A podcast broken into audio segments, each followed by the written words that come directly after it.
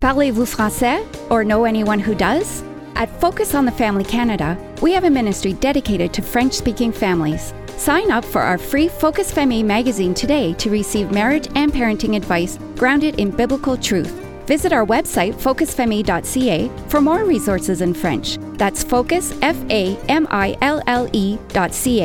Rendez-vous sur notre site focusfamille.ca et abonnez-vous à notre magazine gratuit. À bientôt!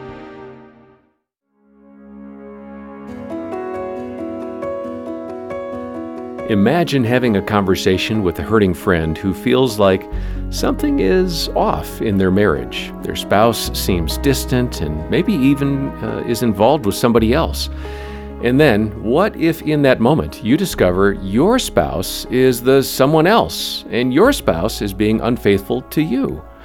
That's our topic today on Focus on the Family with Jim Daly, and thanks for joining us. I'm John Fuller. John, research shows us that certainly infidelity is one of several reasons divorce can happen, but this is probably the most critical thing that can happen. Even the Bible talks about this as the one reason people can leave a marriage mm. is when there's unfaithfulness. It does strike me in such a positive way when a couple can hang on because again, it, it, should not define you. Mm-hmm. Um, and the strength of the marriages that I see that go through this are far stronger because mm. they're totally exposed, right? You really know each yeah. other after something like that. And those marriages, again, not all of them can survive that, but those that do, man, they are bonded in a way that's very different. Mm-hmm. And today we want to talk about it. Uh, this is a, an extremely difficult issue. I'm thinking of something that we've um, created called Hope Restored. It's one of our four day intensives that couples can go to. Many of the couples who come to our Hope Restored four day intensive have gone through infidelity.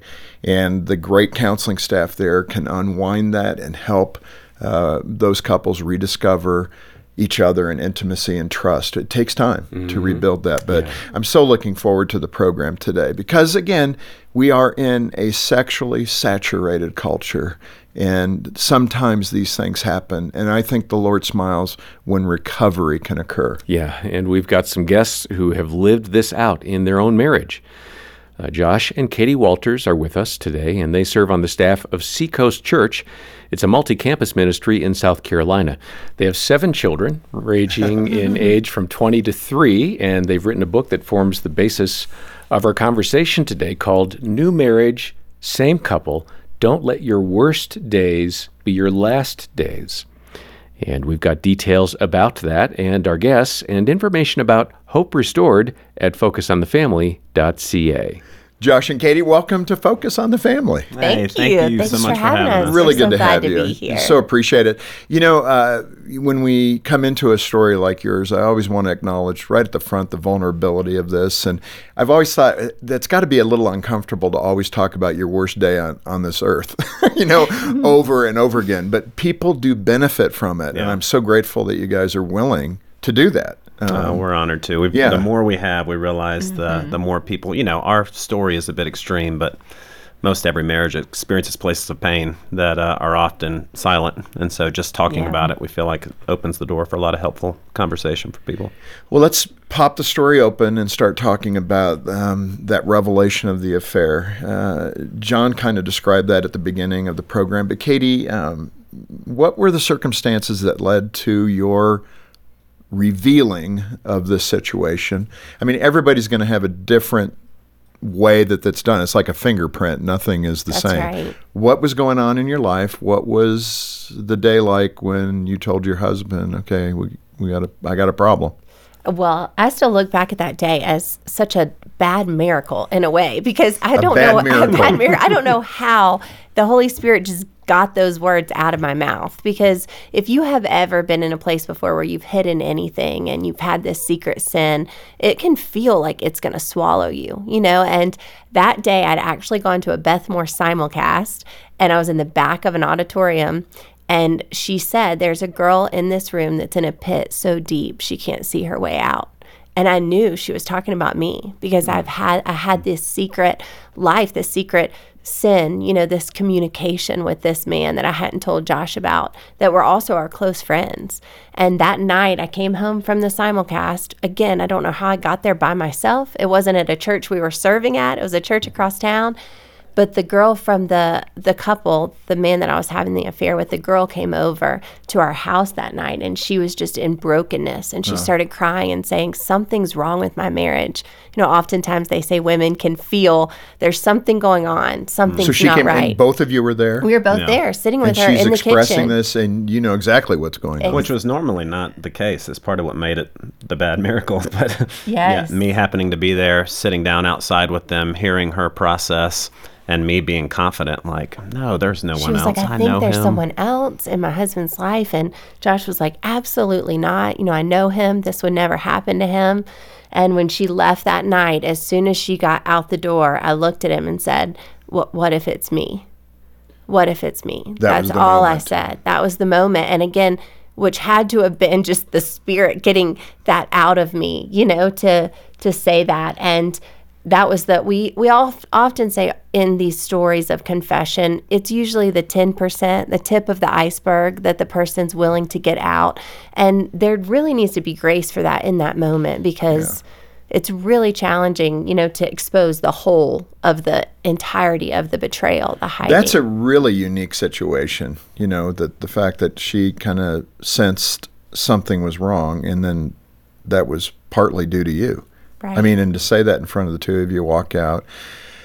Can I ask? I mean, that period of time. How was this? A year, six months, and and was it just emotional, or was it the whole way? Yes, so it started probably a year earlier, emotional, just in my mind, you know, and we used to talk a lot in the I guess the earlier days about 20 years ago about emotional affairs. If you guys remember the book that came out Every Woman's Battle, you know, where she said women you can have this emotional affair. You start dressing for someone, you think about their life, you covet things of their life. That was definitely happening for about a year in my own heart and hmm. mind but not that I would have told anyone, you know, not girlfriends, family, just let my mind go there. And we say to couples that the enemy, you know, even starting in Genesis 3, the enemy who is there often plants things in our minds, in our thought life. And that thought life is trying to take you somewhere. During the course of that year, I just continued to hide from Josh. But what happens was that perspective also starts to shift your perspective on your husband. You know, you start to see their weaknesses. Do they even love me? Do they even care about me?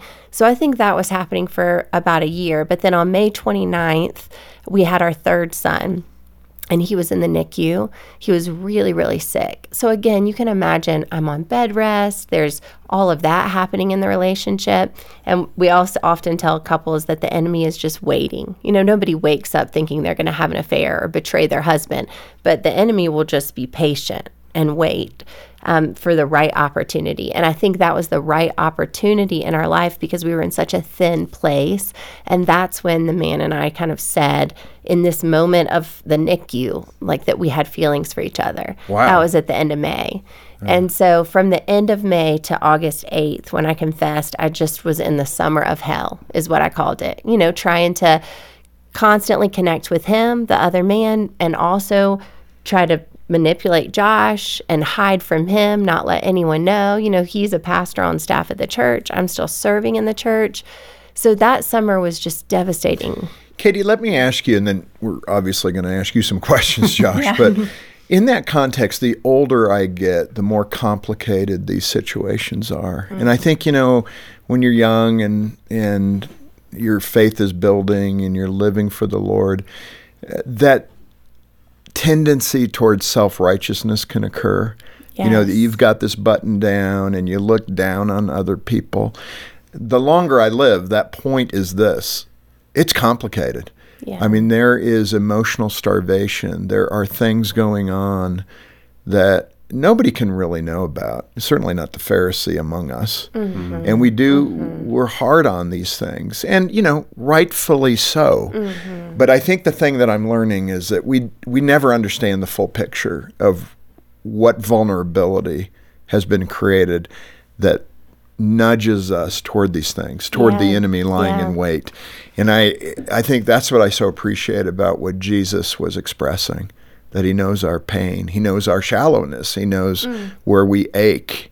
And, uh, you know, He's here to take all that away. Mm. So I'm just thinking of the couple that, you know, maybe going through this right now. There is forgiveness, there is grace. And I just want to, I know we're early into this story, yeah. but, I, you know, someone's just crushed yeah. Because mm. they've just heard the news that last week they went through it. And That's right. I just, you know, be careful about how you judge others. Yeah. And, it, it, you know, the end of the story is brilliant and it's good and it's a God mm-hmm. outcome. It doesn't always work out that way. So, Josh, coming your direction, mm-hmm. um, I mean, the door slams in the next few minutes. Katie turns to you and says, What if that's me? And what did you say? What do you mean? What if that's you? That's exactly what I said. yeah, yeah, that seems so, right. You know, I remember much of that night in like HD in terms of mm. sitting down, emotions flaring. All of a sudden, we're all out in the front yard. All four of uh, you? All four of us. Mm. And um, I don't know. I, I you see people walk through really difficult things, and I think maybe just subconsciously question like, could I do that? Well, I've looked back on our story and questioned like, man, could I do something like that? Again and just feel like in that season, man, it was such a grace covered season where God had given me what I needed for the day every day in terms of walking through it. Let me ask you, I mean, again, for the person that, I mean, they may already be divorced. The affair happened. They're looking back now, they're listening. H- how did you find that grace? How did you want to find that grace? Mm-hmm.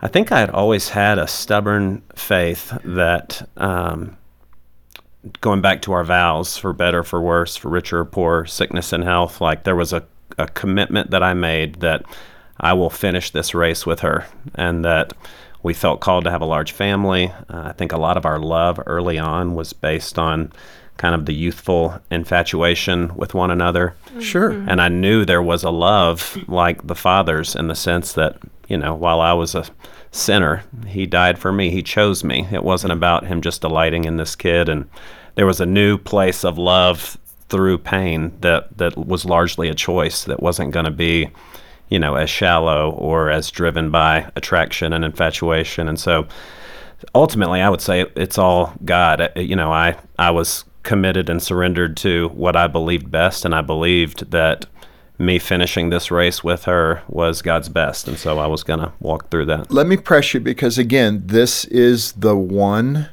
place. Some theologians would argue, too, that mm-hmm. abandonment also fits into this. Mm-hmm. I'm not here to debate the theology of all that, but certainly infidelity is the place that God says that's your exit if you want to choose it, mm-hmm. that you're justified to do so.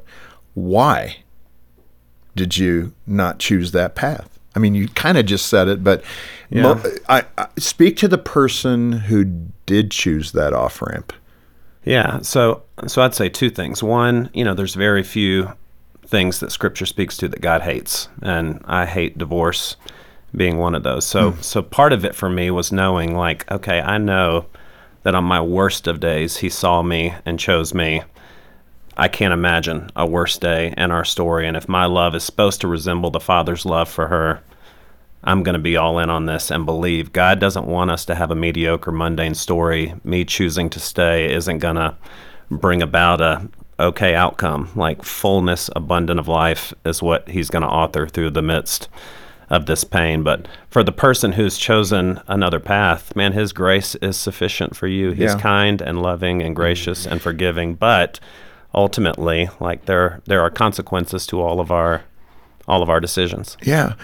You're a pastor so you're counseling couples. Um, why do you think god said this breach of confidence this breach of trust is one reason the reason i would let you out of that covenant of marriage? Why even though he hates divorce yeah. why do you think he says this is one spot where you can make that decision. It's intriguing to me because God yeah. does hate divorce, mm-hmm. and it's so it's kind of fascinating that this breach even outruns God's command mm-hmm. to stay together. Yeah, you know the whole act of infidelity and betrayal is is a soul tie that connects you to another person, and when he talks about this hardness of heart, it can be as if you've left the relationship, you know? And so I just think God's grace giving allowance for that, that each person has to make their own choice. But I think about your response to compassion when you first heard my story mm. and you said, you know, I just in vulnerability want to say, hey, Jesus still loves you. He Absolutely. still loves sinners. And I think about that's what Jesus did when the adulterer was thrown at his feet. Is he recognized, you know, we all get lost sometimes. Like and mm-hmm. he stepped in with compassion in that moment and instead drew to her, you know, and pushed the accusers away. And so I think I think he makes allowances for all people because we get our own choices, but that God's heart, his character is compassion to draw towards those that are hurting, that right. are lost, you know. And I, even think, yeah. though, the whole metaphor scripture being the bride and the bridegroom, that the Lord is saying, even though you're a harlot yes, to yes, all of us. Yes that you don't love me the way you should love me. I mean, the whole thing is in this yeah. context of yeah. trust and betrayal. And, and I think I largely felt like I was praying God's will. Like he wants us to have a, a rich, full, and satisfying marriage. And so ultimately, the work, I knew there was no switch in her that I could flip to make her want to stay, to make her love me. But I think much of my decision, commitment, choice in that season was aligning with like God. I know you want this. Boy, you, what else could you do? Mm-hmm. Yeah, you really? brought us yeah, together, and so do yeah, do it. Yeah, and that's so, that's amazing. This Focus on the Family broadcast will continue in just a moment. What do mums love about Focus on the Family's Clubhouse magazine? I love watching her have so much fun, and I know that every page is pointing her to the Lord. I love that my son teaches me about Jesus from what he learned in Clubhouse magazine. I love watching them get all excited when they run to the mailbox each month. To order your magazine subscription to Clubhouse or Clubhouse Junior, please visit us at clubhousemagazine.ca. That's clubhousemagazine.ca. Focus on the Family Canada is celebrating 40 years of ministry in Canada. Since the beginning, we focused on helping Canadians nurture, protect, and invest in their families so they can thrive. I was experiencing some burnout, I was experiencing some real fatigue in ministry, trying to rethink, keep it fresh, and uh, you know, after you've been in a, in a one church that long, uh, that can be quite challenging. We just wanted to make sure that we just got that refreshing, and so our time at Charis was such a blessing because it was a true time of refreshing and filling up and gaining perspective that led us into a, beautiful time of sabbatical and helped us go back and to continue on. Over four decades of ministry, we've received more than 70,000 counseling calls, prayed for a million people, and welcomed over 2,000 individuals and couples to our retreat centers. None of this would be possible without your support. Thank you. Join us in celebrating. Visit focusonthefamily.ca forward slash 40. Thanks for listening to Focus on the Family. Let's resume now with the balance of today's programming. Josh, let me uh, come to you again because you created an acronym. Maybe both of you did this together. I don't know, but uh, yeah. STAY. Uh, give us the the acronym definition, and then we'll come back and look at a couple of those elements. Yeah. So S is start with me, and that's in a situation like ours where it would seem very easy to point a finger at who is at fault. You know, just to acknowledge, especially in the context of marriage, there's some percentage of this that's my responsibility in terms of the culture that I'd created in the home. T is take quitting off the table. That's kind of the thought, especially as Katie shared earlier, that people can quit long before they leave. And if it's quit in their mind in terms of their, commitment to their marriage or in their heart, uh, long before they leave. A is allow others to be a part of your story. And in ours, uh, from the outside, we appeared healthy, but no one really knew the stuff that was going on in our home or in our hearts. And then Y is yield to vision. And that's about building a desired future together, having agreement and alignment between who are we becoming, where are we going. That's good. Maybe with your permission, we'll post that on the website yeah, so people can just look at that. Yeah. And certainly we're going to offer you the book, which has all the things you need to know. But going back to S, let's get into that a little bit with S. Uh, go a little deeper in that definition. Start with me. Yep. Yep. So in our story, uh, I knew that there was nothing. You know, you've heard one person gets better, the relationship gets better. And I knew in our situation, there was nothing that I could do to change Katie's mind or heart. There was no measure of convincing. Uh, she thought that I just wanted to win. Uh, I didn't want to lose uh, with you know with a, a, best friend and him being the one that she was in a relationship with. So she didn't trust my motives. She didn't necessarily uh, know that she loved me anymore or really liked me. And so, really, all I could do was focus on me. And there was a, a confidence that, God, I know that this isn't your will for us. You don't want to rip our family apart. You don't want to see us go through a, a life without one another. You brought us together. And so I just focused in on God of like, okay, if we're going to emerge from this together and if we're going to emerge from this better, then I've got to let you start with me. And yeah. so, what are the choices I made that led us to this place? It's interesting because I think you know, a counselor would suggest that that usually takes a little time for the victim, if I can use that terminology, yeah. mm-hmm. to get to that place that I had a role in this. What are you talking about? I didn't have the mm-hmm. affair. She had the affair. Mm-hmm. Yeah. I could, and you got to get through that. You got to. So that's a great yeah. path that you got there so quickly. Well, I still had all of the anger and grief. I still went through the full gamut of emotions, but it was a, a matter of what do I do today? Right. And even as mm-hmm. a pastor, man, I sought God more in that season than I ever had before. I was uh, unemployed. Church had quickly dismissed me, and we were kind of like void of community or a church family. And so Katie was still a school counselor, and I was home with the kids, and so they had a uh, a morning rest and an afternoon rest. It was really, Katie would say like, kids don't have two naps, and I was like, well, while I'm the stay at home dad, they do. Yeah. like, I needed just the sanity of going after God for those two full hours to to yeah. get me through the day, and so I think that's where God really brought about that. Yeah that work. Katie, how about you? Uh, the start with me concept. I mean, yeah, how did yeah, that work well, for you? it does. It does seem easier when you're the one that's fully out there exposed, you know.